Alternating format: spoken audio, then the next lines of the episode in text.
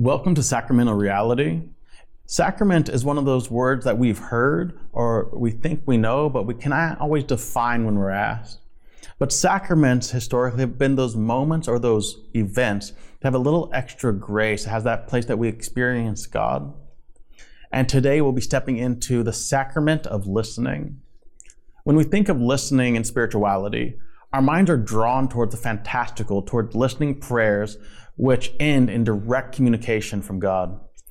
Asking about these communications, though, the conversation becomes vague. It becomes, I had a feeling, a peace, a compulsion, a leaning. And yet, the book of Acts is replete with direct communication, where God shows up to protect Paul, rescue Peter, and teleport Philip after baptizing a eunuch. Yet, when we reach Acts 15, something switches a moment when you would expect divine communication, when you would think the God who has shown up throughout the book would speak to the apostles who are in the middle of a debate about what they should do with the traditions that have brought them to Jesus.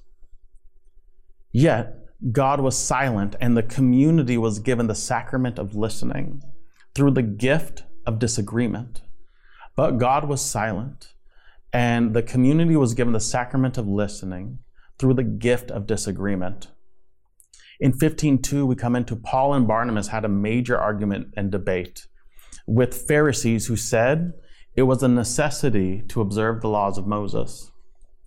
The church appointed Paul and Barnabas and some others from among them to go to meet with the apostles and elders in Jerusalem about this point of disagreement. It wasn't a word from God that resolved it. It was a community gathered together where it seemed good to the Holy Spirit and to us, where it was reasoned, dialogued, and then liberated from the traditional view of fill in the blank, the traditional view of the community, the traditional view of relationships, whichever traditional views that we try to go to immediate defense of. For them, it was freedom from the ethnic codes which acted as signs of old boundaries.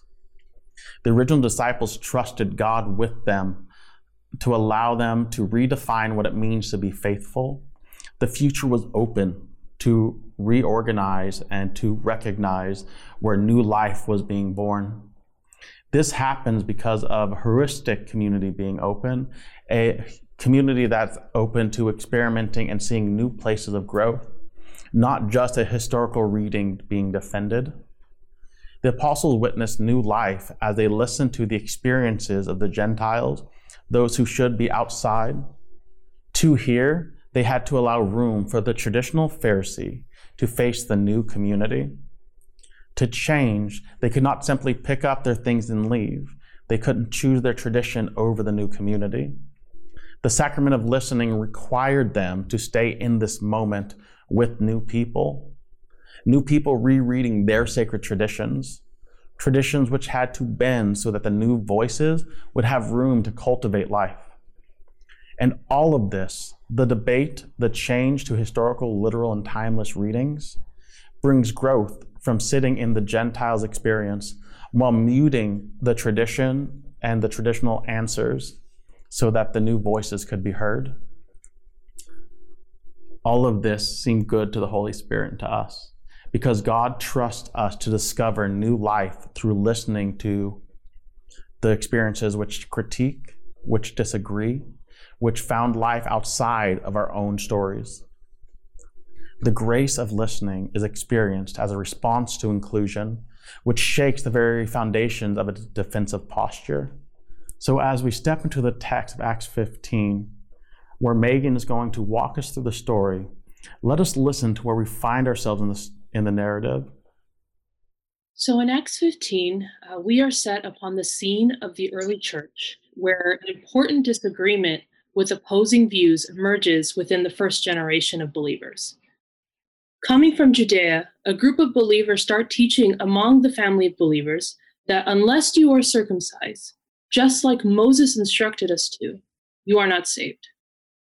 As you can imagine, this message, which directly contradicts what the apostles had been teaching about being saved by faith, would cause a lot of uncertainty within new believers, especially for the growing group of Gentiles who had chosen to accept the gospel, particularly from Antioch, which is a little uh, more north from Jerusalem. They did not grow up with this tradition. They came with their own cultural understandings, and up until that point, they could come as they were in their acceptance of this faith. But these new believers who were claiming that they needed to become circumcised were not only giving a message of salvation being based on works, but they were also preaching a message of assimilation. You must become like us, or you will not belong. Our tradition is dominant, elite, and superior, and others need to become like us. Previously, at this point, uh, these Gentiles had been accepted into the family of God. They had experienced the work of the Holy Spirit, bringing them into the family of the believers, united by the gospel. But now these pro circumcision defenders come in with the message that not only are these Gentiles other, but they do not belong. Now they are on the other side of the fence, unless they do as they say and become like them. Those who argued for circumcision, like I said, had the superior and essential tradition. If anyone else wanted to be accepted, they needed to submit to their tradition and belief system. After what I'm sure was probably many passionate debates and discussions, the church from Antioch sends its representatives, Paul, Barnabas, and others, to present their case to the elders so that the community could make a unified decision on what was the best way forward.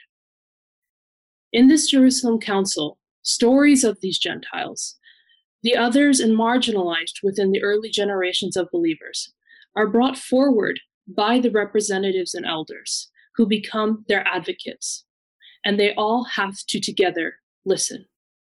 They listen to stories of the Gentiles' faith and the stories of evidence of God's movement within their communities.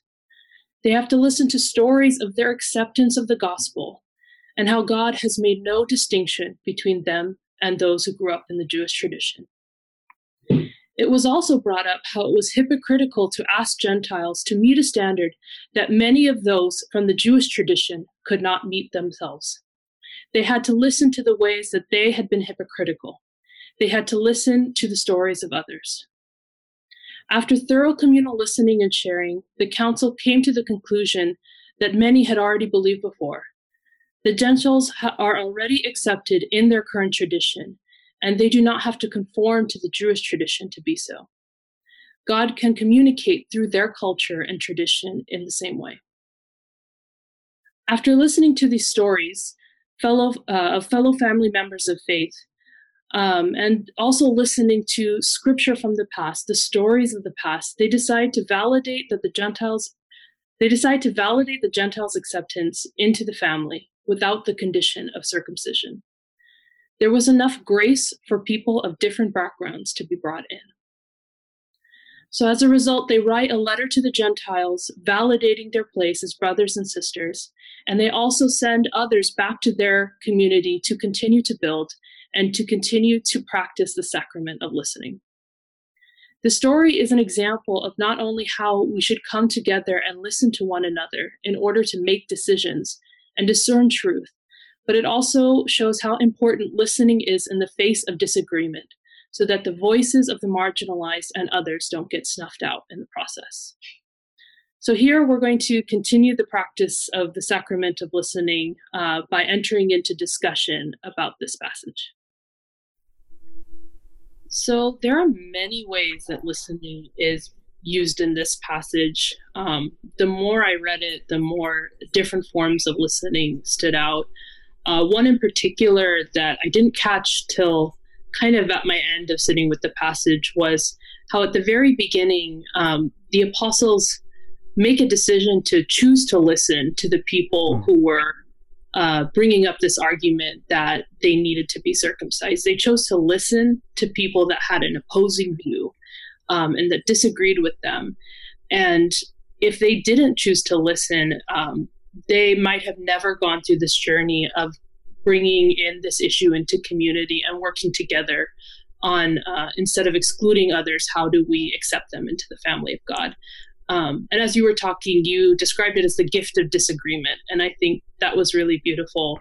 Um, and I I think that listening to disagreements are a really important part of continuing to bring us together as a community authentically. I like where you said um, for the apostles, they had to choose to listen. Because often, especially coming from our context where um, Christianity has kind of a survivor's tale for our story, we're always scared of this other getting us. That we realize that we do have positions as power brokers, community gatekeepers, and these voices that are powerless, the ones that can't be heard, actually do not have the ability to demand the right to be heard. So the sacrament of listening is to be able to experience the grace of the other person's voice in that situation. And to me, what's kind of unique there is the Pharisees, who are the ones pushing against, that some from the schools of the Pharisees were actually put between this position of listening to their sacred text that had certain very explicit outlines and the stories of the Gentiles who said, We experience God. And they said, You cannot, uh, like you said, without the assimilation. And I, without that assimilation, without becoming like us, you couldn't experience God. But it was in that moment that they had to choose which one got the primary voice the people or the text. And in this, it seemed like it was good with the Holy Spirit in them to say the people who experienced God got the final voice of inclusion. Um, the notion that usually what you get pushback on for new readings is it was okay for the apostles because the Holy Spirit, but it's not okay for us because we have the completed text, and so it's the final word. And it's a historical finished word for a historically situated Holy Spirit that apparently never wanted to get out of the first century.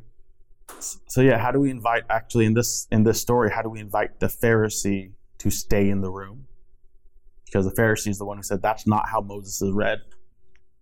And for anyone who would listen to that, um, would have a knee jerk reaction because we don't hear Pharisee as a place of honor. We hear that as an insult. So to say, no, these ones who read the best, who had the best education, the best understanding, the best access to learning, um, had to choose to stay in the room with the one who said, But I experienced God here. Um, yeah, I think that's that's good. I think we have to realize that the the word of God as the word of God is a continuing conversation. You know, it's not a sentence with a period. It's it's continuing, and I think most people would agree that there are many things that we are still hoping for. There are stories that are not yet finished, and because of that, we're still in dialogue. We're still in conversation, and we still have to choose to listen to each other even when we disagree. Um, I think that this isn't just a, a certain instance where they decided in something that's now an authoritative sort of belief for us, but it's a template for how we should continue to listen to each other in community, um, mm. bringing our disagreements together, um, choosing to listen to different perspectives, and arrive together somewhere. Uh, I like that for the community travel. Um, for me to keep the person in the conversation would be following Richard Hays's hermeneutic of trust. He said, just like we trust the Holy Spirit was with the apostles who wrote things and with the community that followed the apostles and been with the church throughout the eons, we trust now that as we gather in community, that we still hear the Spirit of God speak to us. And like you said, um, it's not a period. It's more like my father's text messages. They're always an ellipsis because you know he's going to say more, or he's a boomer and doesn't realize it's not a period. Either way, though, it, it's that idea that there's going to be more added that we have the answer for now, but not forever. And we, we have the freedom because of God with us, not in spite of, because of God with us. We have the freedom to say that the story is going to be expansive. So there are probably many times that I'm even still not aware of, um, where I haven't listened. But I think for me, uh, one clear example would just be when I started to learn about other Christian traditions. I grew mm. up in a Foursquare church for major, for pretty much all of my life, and I didn't know um, how other traditions operated until I went to college and started learning. Like, oh, there are all these other different ways to worship and gather. Um, and it was a long process of me learning to realize that my tradition isn't the only way. Um, I think, particularly in my relationship with my fiance, who grew up in an Armenian Orthodox and Catholic environment, there were a lot of times where I felt like, no, the way that I knew was better, the way that I knew was right. And I had to, over time, in many discussions where I listened and he spoke, and I spoke and he listened, uh, I got to learn the beauty of the other side um, and how the body of Christ um, is, is very expansive, and there are many different traditions, and God moves through all of them. I would I'd resonate very much with your story for the sake that I have found it hardest to not have that defensive positioning when I hear other Christians or other traditions that weren't my own. Because when you're not from my faith tradition, when you're outside Christianity, there's not that guttural response. But when it was people who almost would be like a different flavor of vanilla than me, you know, I'm regular vanilla, you're French vanilla.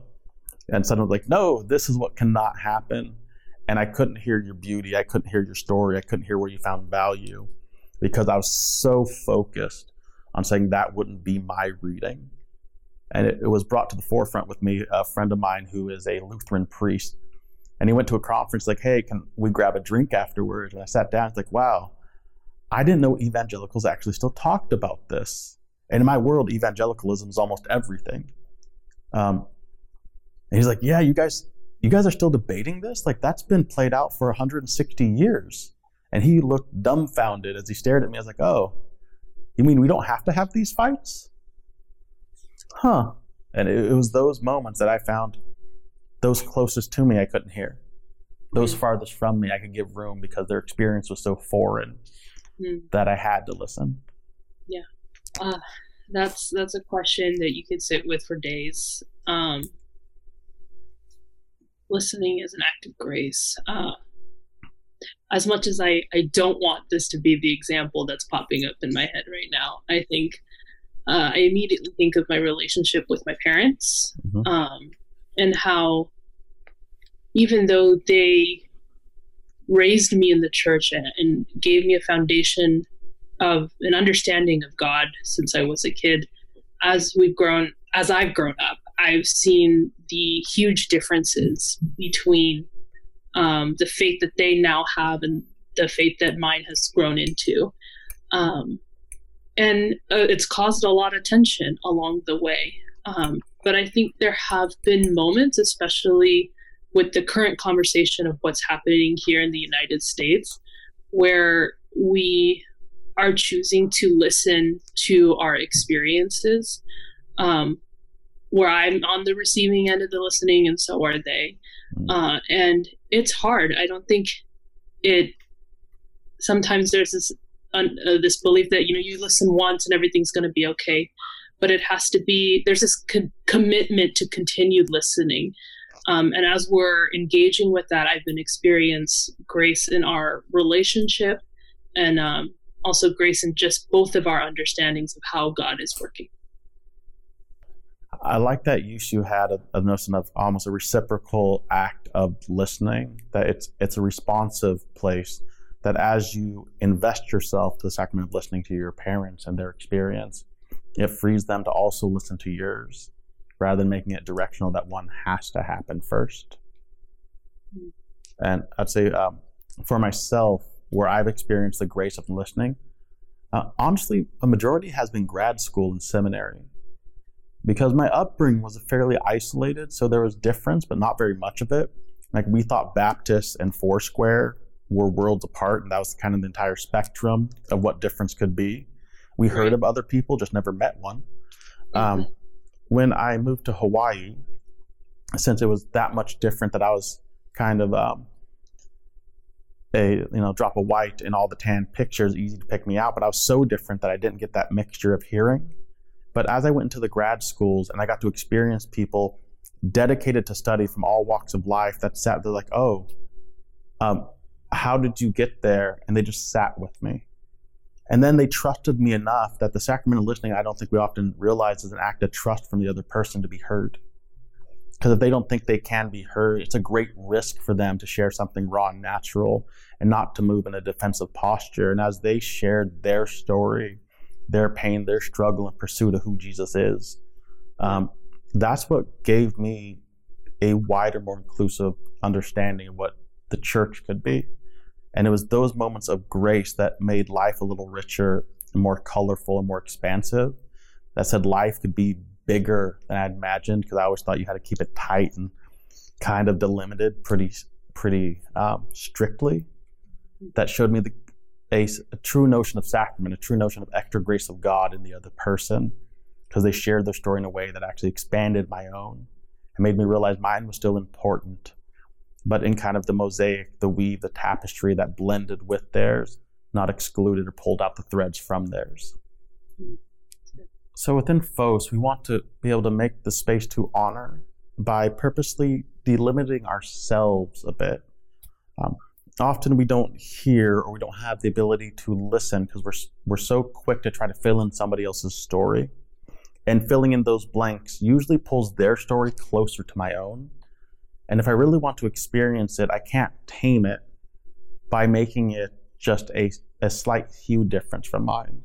I have to experience it as fully other, as fully different. And in that difference, say, you know, there's parts of this I won't understand. And be okay with that, and then ask curious questions. Be able to say, wow, like name those points. I didn't understand that. I can't get there. Can you help me hear it?